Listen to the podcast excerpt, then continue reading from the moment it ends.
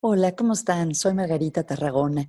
Me estaba acordando que cuando yo era niña y hasta que tuve casi 40 años, todos los sábados comíamos en casa de mis abuelos. Toda la familia, los primos, los nietos, sobrinos, nietos.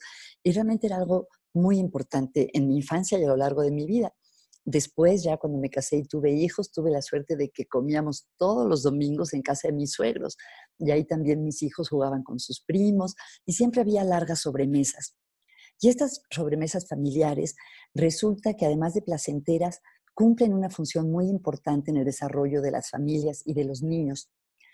Y pensaba que hoy en día la mayoría de nosotros no podemos ir a comidas familiares, no podemos hacer esas largas sobremesas, pero que a lo mejor sí podemos hacer sobremesas virtuales para hablar justamente de la familia, de las historias de la familia. Fíjense que unos investigadores de la Universidad de Emory en Estados Unidos Fibush y Duke, hicieron un estudio en el que crearon un cuestionario para preguntarles a los niños cuánto sabían de su familia, si sabían la historia de su nacimiento, si sabían cómo se habían conocido sus papás, si sabían cómo había llegado su familia a vivir a la ciudad donde viven, si había ocurrido alguna tragedia, una enfermedad grave.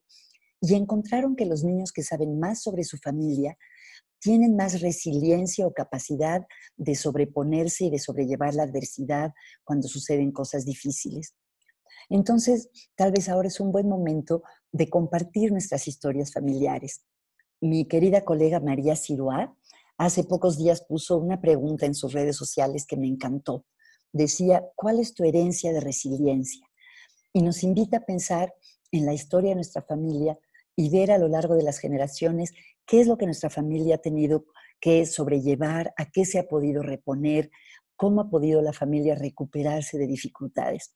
Ahora más que nunca es importante conectarnos con estas historias de resiliencia que todas las familias tenemos. Buen provecho.